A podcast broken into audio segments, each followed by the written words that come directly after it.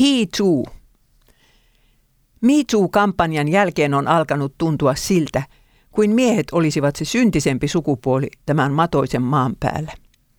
Me Too, sehän on englantia ja tarkoittaa niin minäkin. On siis puhe naisista, jotka ovat kokeneet seksuaalista häirintää. Kauhistelen itsekin paljastuksia, joita lehdet ovat olleet pullollaan.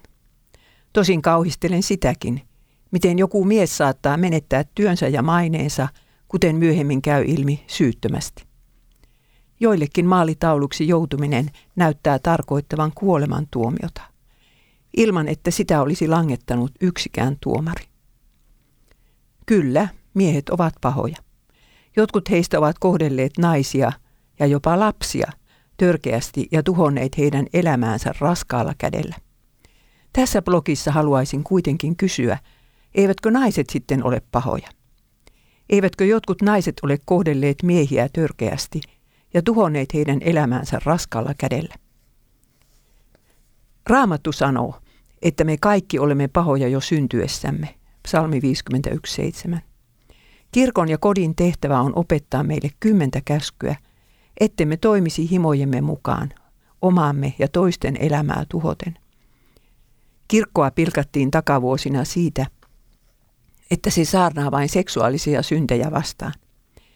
Entä jos se olisi jatkanut niistä varoittamista, esimerkiksi rippikoulussa, eikä olisi antanut periksi yleiselle mielipiteelle? Ihan varmasti sellainen opetus olisi ehkäisyt monta miestä ryhtymästä seksuaaliseksi häiritsijäksi. Seksuaalinen häirintä on väärin, mutta niin on myös vietteleminen. Moniko nainen on vietellyt miehen tai nuoren pojan sellaiseen suhteeseen, jota tämä myöhemmin katuu ja häpeää. Esimerkiksi suhteeseen, joka on pitkässä juoksussa sotkenut miehen avioliiton ja hänen lastensa elämän. Tämäkin on seksuaalista häirintää pahimman päälle. Moniko nainen on edistänyt uransa niin sanotusti reittä pitkin. Moniko nainen kiusaa partneriaan seksiasioissa, kritisoi edessäpäin ja nauraa selän takana.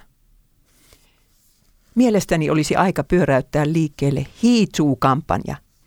HeToo on englantia ja tarkoittaa niin hänkin, ja puhe on silloin miespuolisesta henkilöstä, joka on kokenut seksuaalista häirintää.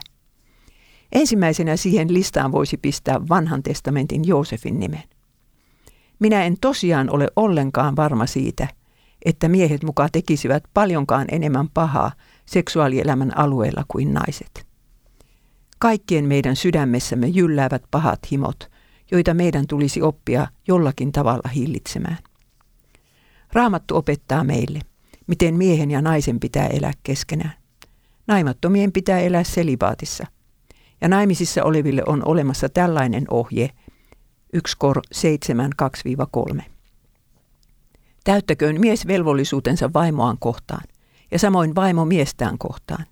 Vaimon ruumis ei ole hänen omassa, vaan hänen miehensä vallassa. Samoin ei miehenkään ruumis ole hänen omassa, vaan vaimon vallassa. Juuri sitä varten Jeesuksen piti tulla tähän maailmaan ja kuolla alastomana ristillä, että hän voisi tarjota meille Me Too ja HeToo vääryyksiä kärsineille, mutta myös niitä aiheuttaneille, miehille ja naisille, anteeksiantoa ja uuden alun mahdollisuutta. Hän voi myös parantaa meihin seksuaalielämän alueella iskettyjä haavoja. Raamatun ilosanoma on se, että armo on tarjolla joka ikiselle oman elämänsä ja toisten elämän sotkeneille ihmiselle tämän matoisen maan päällä. Sanottakoon vielä, että tämä blogi on ilmestynyt vuonna 2018 seurakuntalainen.fi-sivustolla.